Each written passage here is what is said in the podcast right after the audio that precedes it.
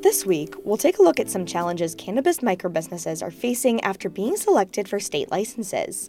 Then, we'll hear from a Missouri entrepreneur who has built a multi billion dollar software company and is now integrating artificial intelligence into the business.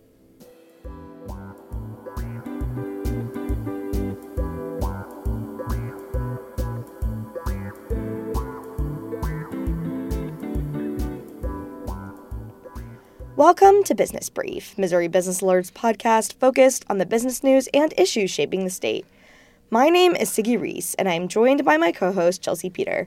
Chelsea, how are you doing this week? I'm doing great. I'm excited for the holiday week next week. What about you? I am as well. I love Thanksgiving so much. I'm super excited. We will not have a new episode next week because of that. But yeah, what are your favorite Thanksgiving foods, Chelsea?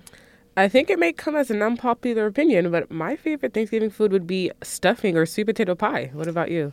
Okay, I feel like actually I, I do know quite a few people who do like stuffing, so I don't think you're alone in that one. Okay. Um, I definitely am a fan of pumpkin and apple pies. Um, my mom makes really good um, pumpkin pie and apple pie, so That sounds good. yeah, it's awesome. But you ready to get into this week's headlines? Let's do it. Awesome. The Senate passed legislation to avoid a government shutdown and approve funding of federal programs into early 2024. The House initially approved this legislation Tuesday. The plan would extend funding for areas such as transportation, housing, and military construction. Inflation rose by 3.2% annually in October, a decline from September's 3.7%. Shelter and vehicle insurance costs were the biggest contributors to the rise. Though the rate fell in October, it was still well above the Federal Reserve Bank's target rate of 2%. Governor Mike Parson's administration is looking to move its computing center office. The office is currently located in Jefferson City. The potential move is due to the nearby Missouri River flooding. Parson is planning to introduce a $15 million budget request to the legislature that would include accommodations for the potential move. Kansas City is considering reinstituting fares to ride city buses. This comes after the city removed fares three years ago, becoming the first major U.S. city to make public transit free. Local officials are studying how the Kansas City Area Transportation Authority has been impacted by the loss of fares. The study will also look at how much revenue would be generated if fares were reinstated. United Auto Workers members voted this week to ratify a new contract from General Motors. The deal secures wage increases of at least 25% over the next four years, plus cost of living adjustments and more generous retirement benefits. That ratification by union members nationally came despite workers at the GM Wentzville Assembly rejecting the deal. Votes by UAW members who work for Ford and Stellantis were still being tallied Thursday evening, but early results showed strong support for the contract among those workers. Business Brief will continue after a quick word from our sponsors. Are you a connector? Someone that loves to help others find the resources and people they need? Do you love to network? Do you want to be your own boss and have time to take care of your family too? Well, now you can own your own Connection Exchange affiliated business and make valuable connections in your own community. The Connection Exchange is a welcoming service that greets new residents and business owners with a welcome gift to introduce them to all the things that make their new community great. This is not a franchise, each location owns and operates their own business. At Connection Exchange, we share the joy of meaningful connections in our local communities. How fun is that? Find out more at connection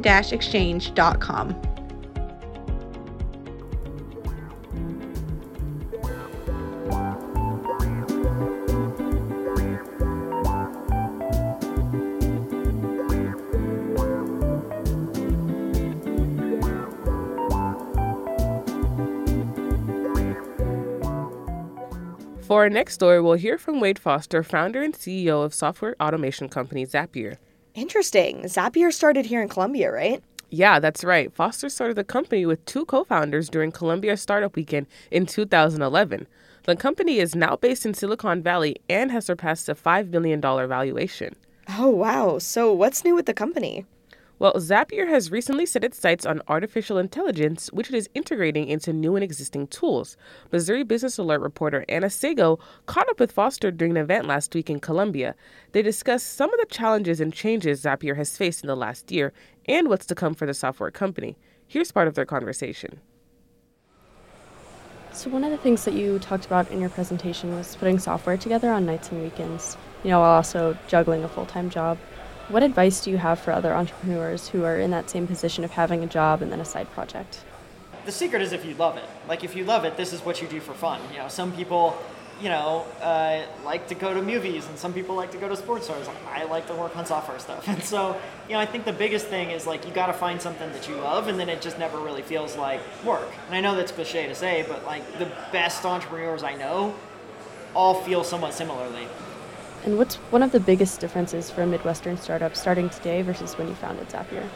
A lot of stuff continues to get just a lot more global. Um, you know, when I started in the Midwest, Silicon Valley was was a place. It was the Bay Area.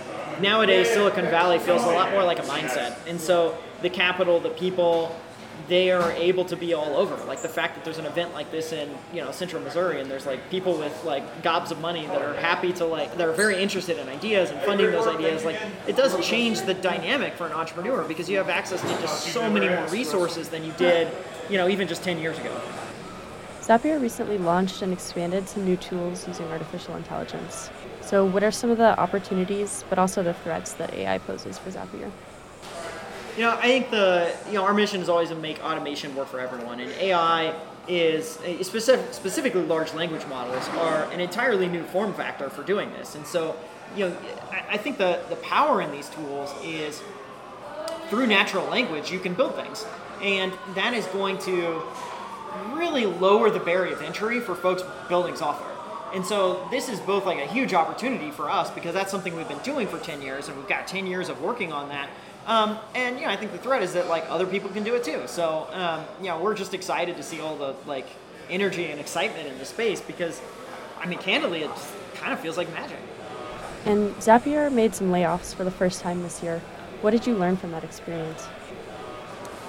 You know, I think uh, the you know the big challenge is like you know as we talked about you know wanting to invest in AI and you know spending a lot of time there. The there's just like tough decisions you have to make. Is that you know we looked across our business and noticed we were underinvested in some areas and overinvested in others. And you know if we wanted to like you know uh, stay on track with where the whole industry was going, we're going to have to make some tough choices. And so you know I think um, not something I or any of us really look forward to doing, but. Uh, it's you know you kind of have to respond to the environment around you. If you don't do that, you know you go the way of Blockbuster and things like that. What are you planning for Zapier in 2024?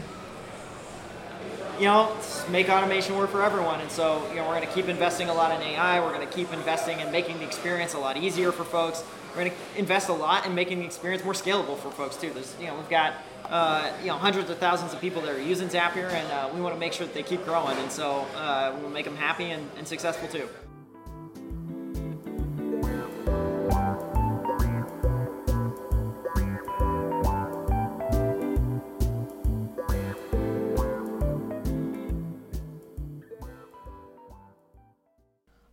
Story, I'm joined by Missouri Business Alert reporter Ansley Franco, who has been reporting on some challenges that winners of Missouri's ongoing cannabis license program face. Ansley, thank you for joining me. Of course. Thank you for having me. We've talked about the state's cannabis microbusiness license program on Business Brief before, but I think it would be helpful to start with an overview. What are the goals of this program? Sure. The program is part of the amendment that voters passed last year to legalize cannabis in the state, and it aims to give licenses to underrepresented founders, such as people who are of certain level below the poverty line or veterans with a disability card. And a main goal of the program is to put marijuana licenses in the hands of people who have been impacted by marijuana incarceration. Got it. So you've been talking to people in the industry about what lies ahead for winners of these licenses. What hurdles do they face? So, one of the largest challenges for many recipients will be the funding. Licensees will likely need one to five million dollars to start up their businesses, but limited avenues for loans in the industry means most will have to rely on personal savings, funds from families and friends, and private investors. These all require networks and resources that many underrepresented founders face barriers to. What's the environment like for finding investors? Well, it seems like license holders might have to be diligent about holding on to ownership of their business. The state requires that someone who meets the program's eligibility requirements must always be a majority owner, but experts in the industry say investors will be looking for a large piece of ownership in these businesses. In your reporting, you discussed some of the concerns that have surfaced already regarding ownership of these licenses. Can you talk a little bit more about that? For sure. So, last month, the Missouri Independent reported that Michigan based company paid eligible applicants to apply, but contract terms would require applicants to give up ownership control and any resulting profits. Also, in other states, large companies have bought up several of those micro licenses. Speaking of other states, have there been any successful social equity cannabis programs in the country so far? People in the industry say no. So, one report found that of 15 social equity marijuana programs in the U.S., none have resulted in an equitable cannabis industry.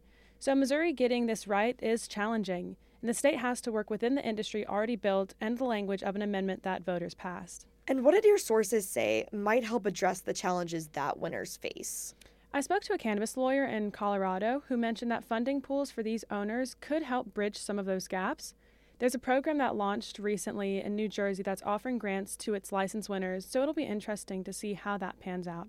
Okay, and what's next in Missouri for its cannabis microbusiness program?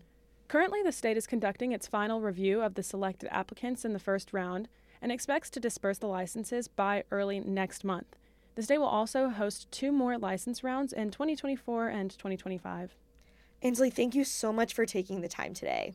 To read more about these challenges, you can find Ansley's story on MissouriBusinessAlert.com.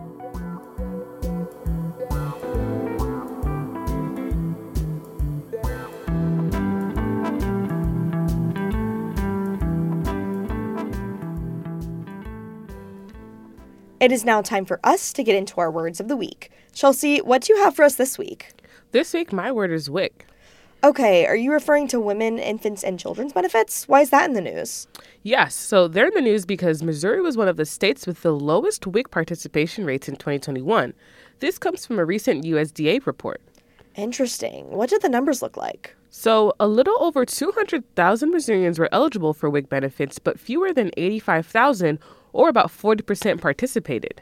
Got it. What else did the report find? The report found that Missouri is one of 17 states that has consistently low WIC coverage rates compared to national rates across all age groups and categories. Okay, so what was the state's response to those findings? A state, spokes- a state spokesperson confirmed that WIC participation in Missouri has been on the decline and decreased especially during the pandemic. To make the program more accessible, the state is moving to an online processing system. That's all I've got this week. What's your word, Tiggy? My word is El Nino. That's the weather phenomenon that brings a ton of rain, right? Yes, that's correct. We've been in an El Nino period since June. El Nino typically means extra rain and warmer winters for the south and central United States, which sounds bad, but it could be helpful for Missouri farmers. Oh, really? So, why is that? That's because Missouri's been in a drought, so rain can be really helpful when it comes to farming and growing crops. And experts are saying this specific period is a super El Nino, which could prove even more helpful. Oh, wait, what's a super El Nino? It means the effects from the El Nino phenomenon will be even stronger than usual. For a closing thought, here's Wade Foster again on how to stay motivated as an entrepreneur. I think as you're starting to scale, like the biggest thing is just to you know really understand the mechanics of your business understand how you attract customers understand why they love you and then figure out as your team grows like how to surround yourself with people that are to make sure that those core elements like continue to thrive alongside you well, that is all for this week. Thank you to the M33 Project for providing the music for this episode. For my co host, Chelsea Peter, editors Julian Jensen, Yasha Mika Wychuk, Zachary Morrison, Skylar Rossi, and Michael Stacy, I'm Siggy Reese, and this has been Business Brief. Thank you for listening, and we'll talk to you after the holiday.